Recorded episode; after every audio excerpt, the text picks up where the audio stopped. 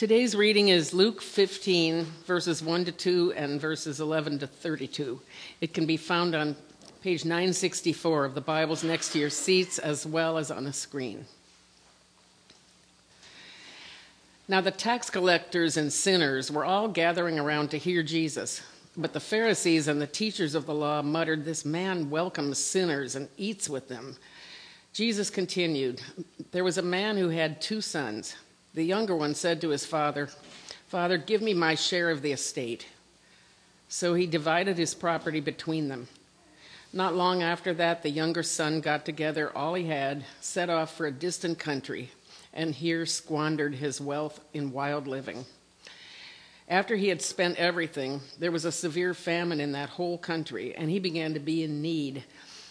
So he went and hired himself out to a citizen of that country who sent him to his fields to feed pigs. He longed to fill his stomach with the pods the pigs were eating, but no one gave him anything. When he came to his senses, he said, How many of my father's hired servants have food to spare, and here I am starving to death? I will set out and go back to my father and say to him, Father, I have sinned against heaven and against you. I am no longer worthy to be called your son. Make me like one of your hired servants. So he got up and he went to his father. But while he was still a long way off, his father saw him and was filled with compassion for him. He ran to his son, threw his arms around him, and kissed him. The son said to him, Father, I have sinned against heaven and against you. I am no longer worthy to be called your son. But the father said to his servants, Quick, bring the best robe and put it on him. Put a ring on his finger and sandals on his feet. Bring the fattened calf and kill it. Let's have a feast and celebrate. For this son of mine was dead and is alive again. He was lost and is found. So they began to celebrate. Meanwhile, the older son was in the field. When he came near the house, he heard music and dancing. So he called one of the servants and asked him what was going on. Your brother has come, he replied, and your father has killed the fattened calf because he has him back, safe and sound. The older brother became angry and refused to go in. So his father went out and pleaded with him. But he answered his father, Look, all these years I've been slaving for you and never disobeyed your orders, yet you never gave me even a young goat so I could celebrate with my friends. But when this son of yours who has squandered your property with prostitutes comes home, you kill the fattened calf for him. My son, the father said, You are always with me, and everything I have is yours. But we had to celebrate and be glad because this brother of yours was dead and is alive again. He was lost and is found. The word of the Lord.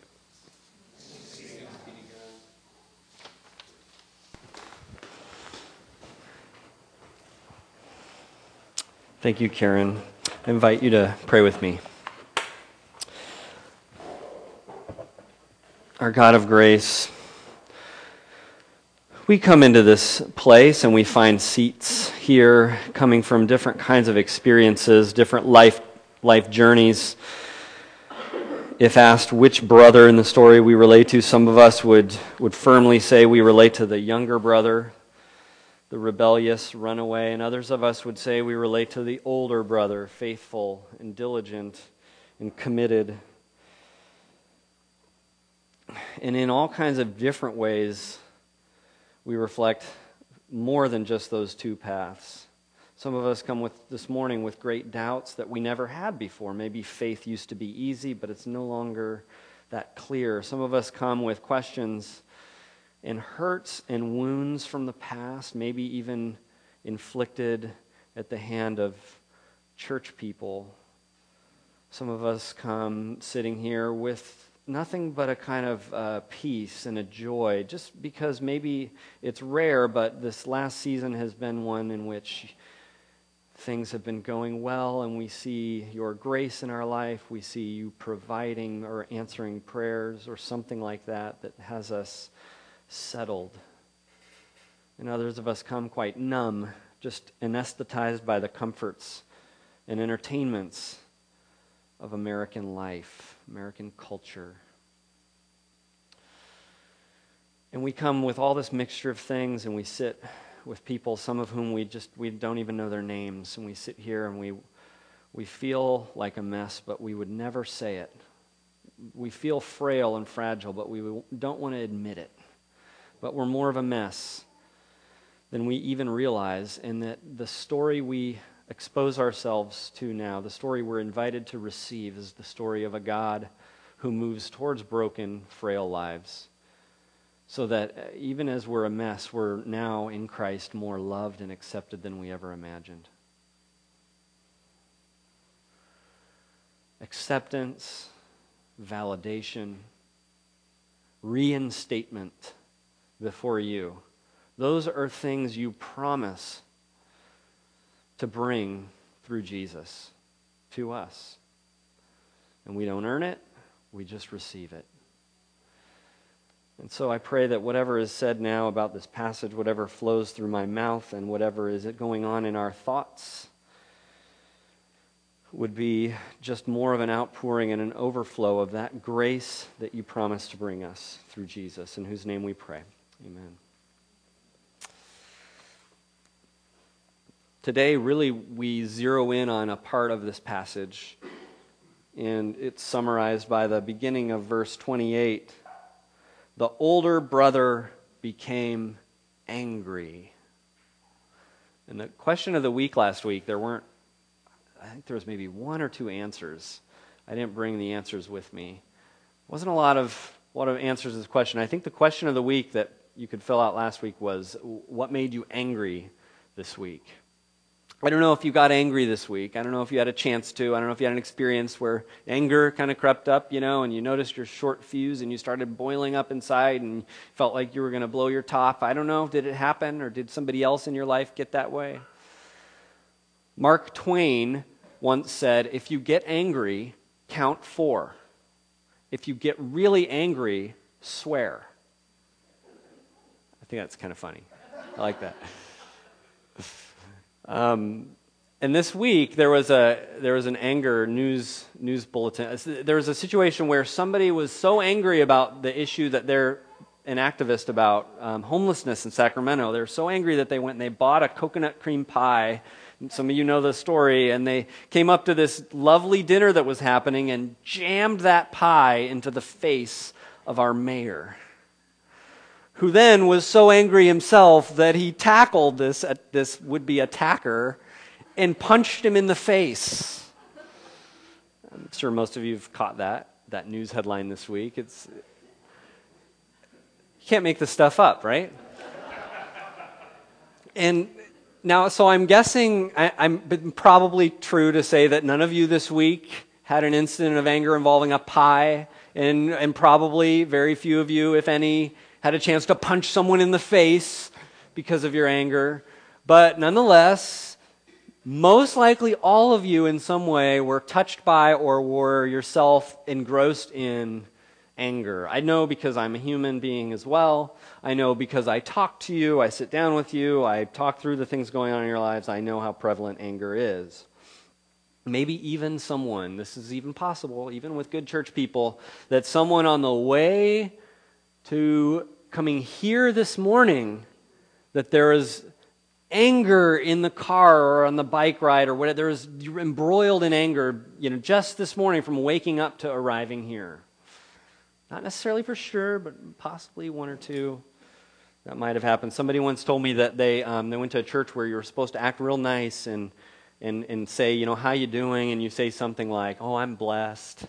You know, you have some phrase you're supposed to say. I, and uh, he said one morning he got asked when he arrived, How are you doing? And he wanted to say, Well, my wife and I were arguing on the whole way here this morning, and I'm ticked off, and now I got to go and teach Sunday school, and I'm not okay. And instead he said, I'm blessed. right? Anger. And anger is spiritually loaded. It's, it's, it's spiritually loaded. It's a, it's a terrain for spiritual growth. And what do you know? But even, I know it's surprising, even religious people have anger issues. I know, it's so surprising. So surprising that religion and anger get mixed. I, I don't get it, but. Um, and I, have learned that in, in, in um, basically, I've learned that in talking with people, for myself and with other people, that when, if, when anger kind of shows itself, or when it gets talked about, and that's a part of the equation of something that, that as I meet with people and I have a one on one conversation with, um, and with myself, that if anger is kind of there showing itself, it, I've learned to really zero in on it. That if anger has presented itself, that somewhere very close by is big time room for growth, big time room for spiritual growth. That anger is sort of like a neon sign flashing saying, Come, grow here. Um, and it's, it's, it's not the issue always, right? Anger is not always the issue. It's not just, oh, I got to figure out my anger. It's, it's the presenting symptom, and somewhere as you dig around in it, you find the cause. Something, I would put it this way, and this is where it becomes really spiritually informative or an instructive. Something in your life is at stake when you're angry. There's an imbalance, there's an injustice, there's an unfairness, always connected to anger. So something in your life is at stake. Um, now, I don't know anyone that fully lives like this. It's far from what I'm able to say I can do, but the Christian holds on to this possibility. The, if you're a Christian, the idea is that um, the only thing to, that can really send you into a tailspin and, and get you wrapped up in your anger into a tailspin would be that your connection with God is at stake. Because a Christian believes that, that is, that's like the anchor, that that's the fuel, that's the engine for your life. That's like once you have it, you are now found. You know, I was lost before and I'm found now. You have your anchor, you have your everything in your connection to God. That's what you, your heart's been longing for. That's what sustains you. So, th- so this is the idea is that if I'm in a tailspin about anything else that I'm believing is at stake, at some point I got to realize and say, I'm, there's something in my life that I'm valuing more than my connection with God. Because the, my, my connection with God isn't actually at stake in this issue. So why am I being falling into a tailspin because of this issue? Well, because right now I'm valuing this more than other things. Another way to look at it, another word for it, a strong word for it, is idolatry, right? Something prioritized more than God. And so this happens. You value something higher than your connection to God. You value your pride more than your connection to God. And so that you get angry because your pride is on the line. You value your money more than your relationship with God. And so you're angry, you're mad because you're getting gypped out of something that you thought was yours. You value your reputation more than your connection to God. You value your free time more than your relationship with God. You value your kids' education and their future more than you value your connection to God. And so you're thrown in a tailspin. You value your progressive values and ideas more than you value your connection to God. And so you're thrown in a tailspin over the campaigns. You value your conservative opinions and ideas more than you value your connection to God. And so the campaign is are throwing you into a tailspin on both ends of the spectrum, right? You value your comfort more than you value your connection to God, and so you're suffering and the discord in your life is throwing you into a tailspin. You value your retirement accounts and the picture of that perfect future. You value that more than your connection to God. The economy starts to do a little bit of this. You get thrown into a tailspin. You're mad. On and on and on. What makes you angry? Angry is very instructive if you'll pay attention to it. If you'll heed, in a way, if you'll heed the lesson of uh, the end of this parable, that we see in the older brother's anger. What happens in the story is that anger, and this is another thing. So anger is spiritually. That could be like the first thing we learn is anger is spiritually loaded. It's it's instructive. You can peel under it and start to get at some really big, weighty stuff, and you might say, "Ooh, cover that back up. I don't want to go, want to go there." But that's that's what you do if you start peeling back those layers. Um, the other thing is that anger can hijack your life. It can hijack all of the attention and the resources that you have that you're bringing to your life. We've all felt that. We've all been there. And the elder brother in this story, that's exactly what's happening. And it's a beautiful picture of it. I love this picture of how anger hijacks our, our whole well being, our whole energy, our whole life. It hijacks it. Because in this story, we read that meanwhile the older son was out in the field, and when he came near the house, he heard the music and the dancing, and so he called one of the servants and asked him what was going on. I mean, there's music, there's dancing, there's a joyful celebration. Your brother has come, he replied, and your father has killed the fattened calf because he has, he has him back safe and sound. And the older brother became angry and refused to go in. But he answered his father. So his father went out and pleaded with him. But he answered his father, Look, all these years I've been slaving for you and never disobeyed your orders. Yet when you um, yet you never gave me even a young goat so I could celebrate with my friends. But when this son of yours, who has squandered your property with prostitutes, comes home, you kill the fattened calf for him. He is so wound up in the injustice, and part of it is they had, they, they had to give the inheritance away to this son, which meant chopping up the whole thing into thirds and giving a third of the property and everything to this younger son.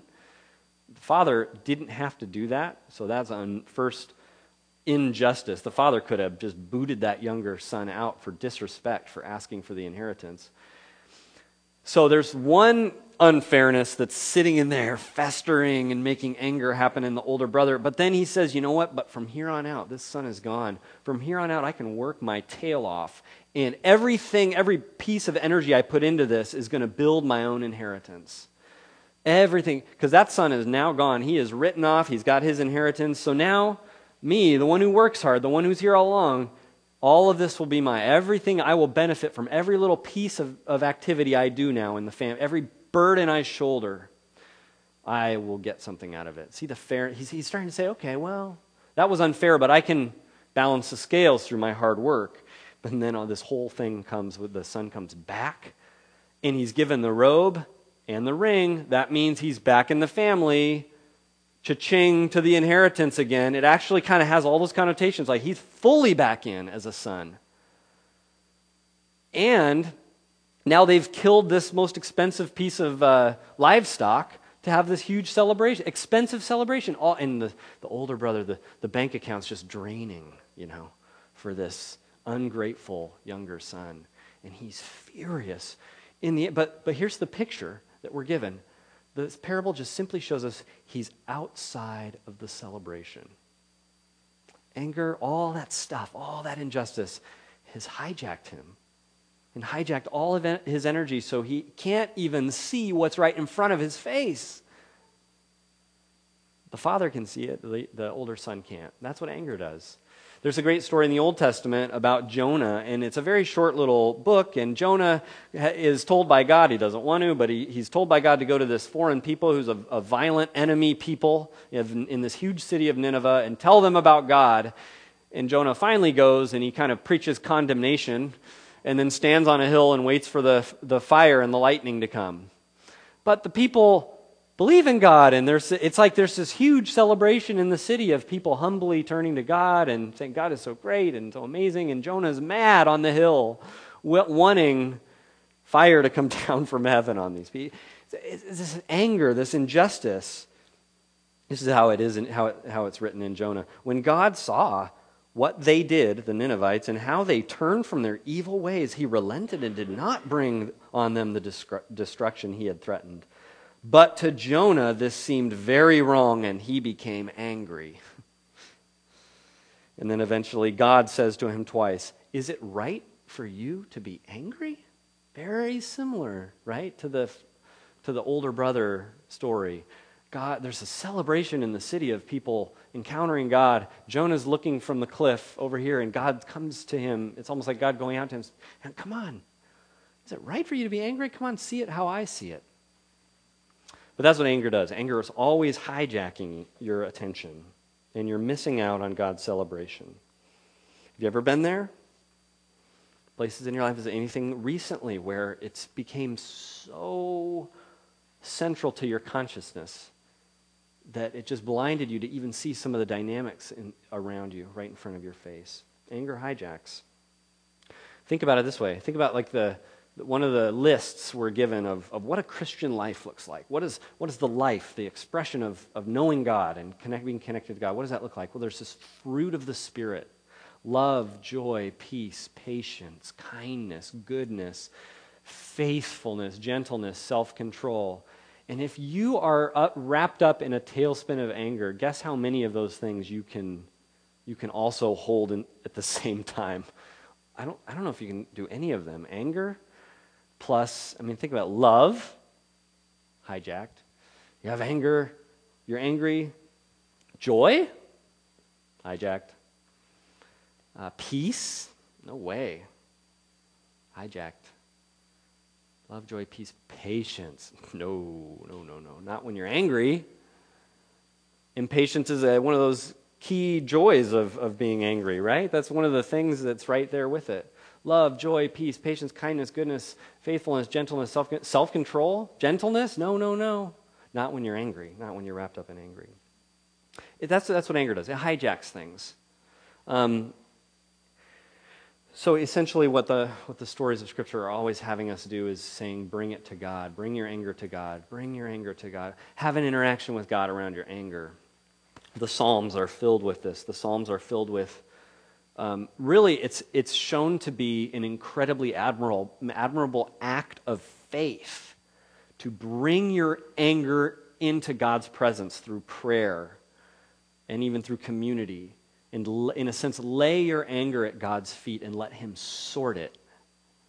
That's where, that's where everything leads. These interactions between God and Jonah out on the cliff, the interaction between God, the father and the elder brother outside the party, meeting God and kind of having it out and having God sort out your anger.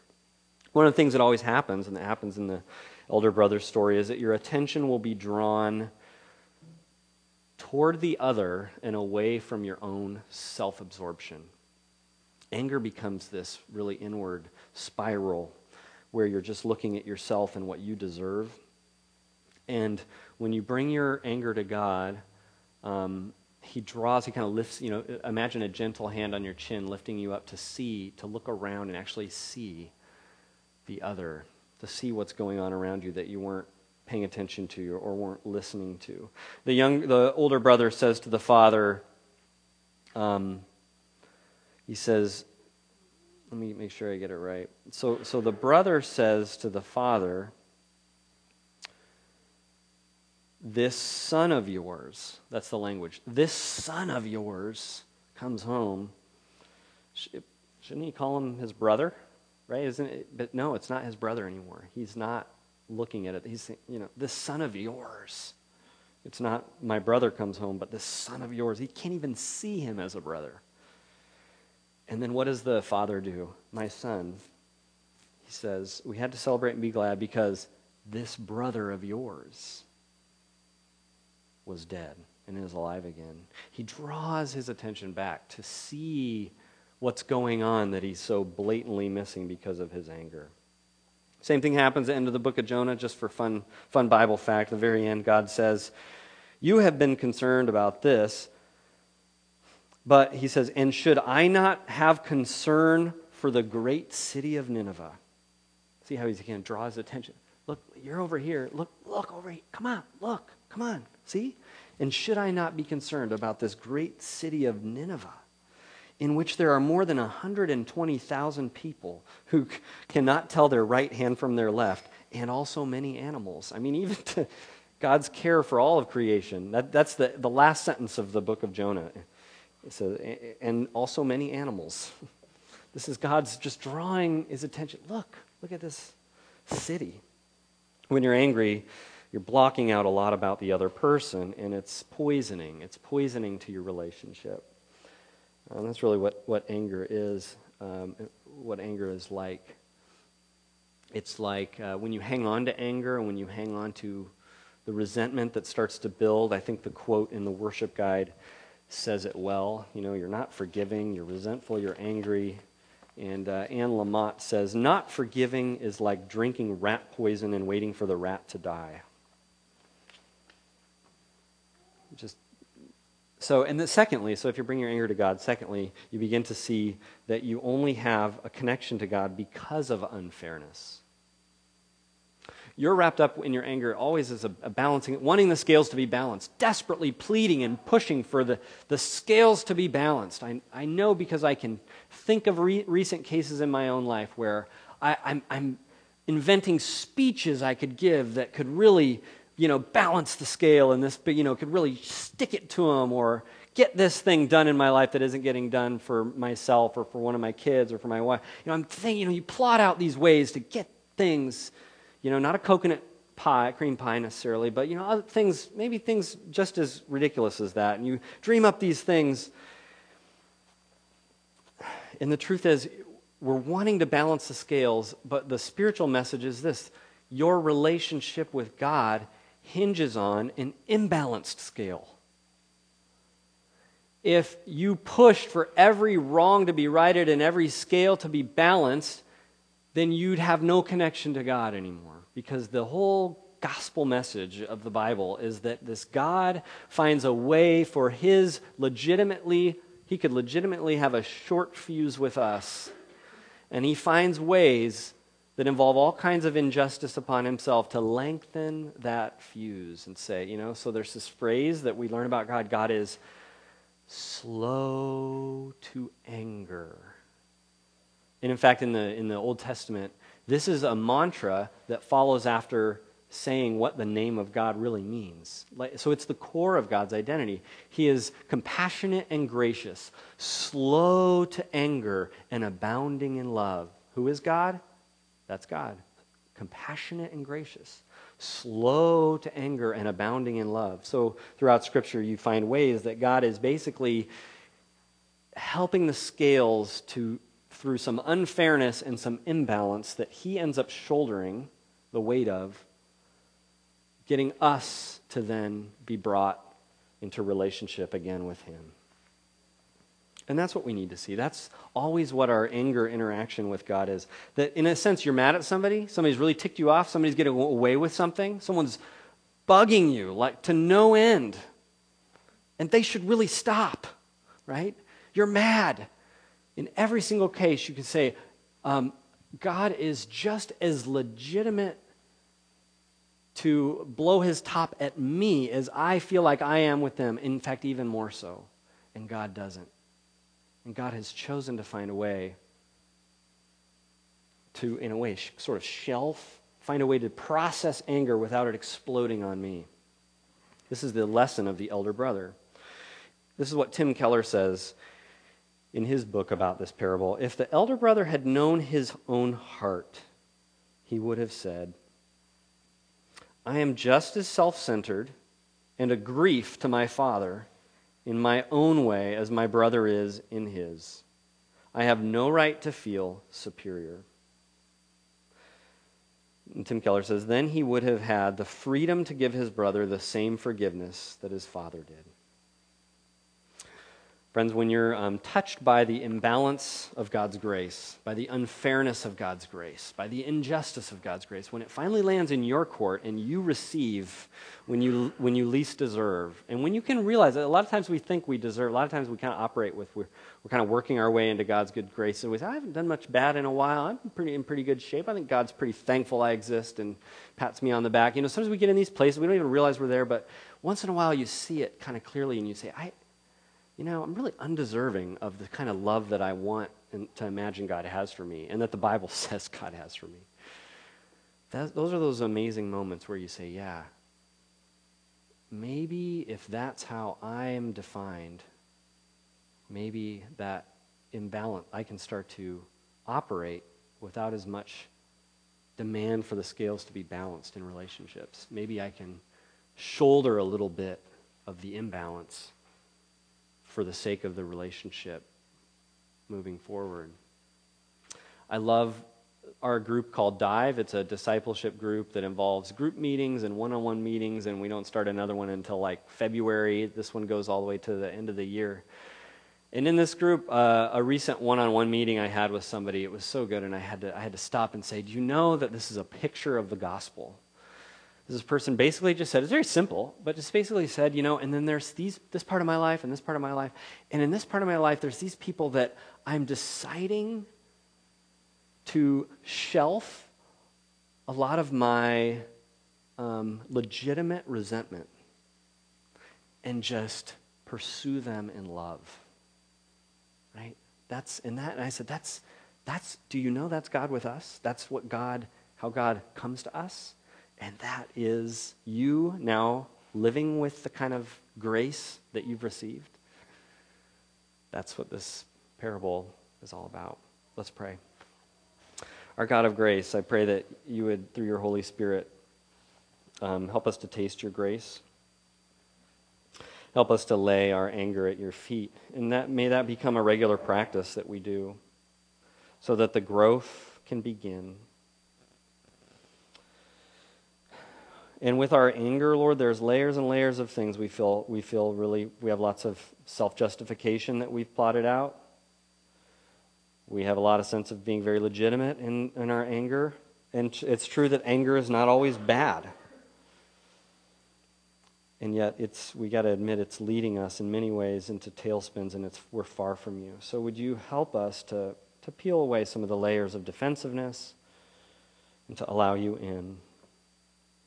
And for those of us who have great pain and wounds because of wrongs done to us, it's not a simple process to let go and forgive. It's years, sometimes decades, to process this anger. And yet, may we process it with you, and may your love win out in the end. May your grace heal those wounds and teach us one layer at a time to be grace givers and to be able to forgive. In Jesus' name, amen.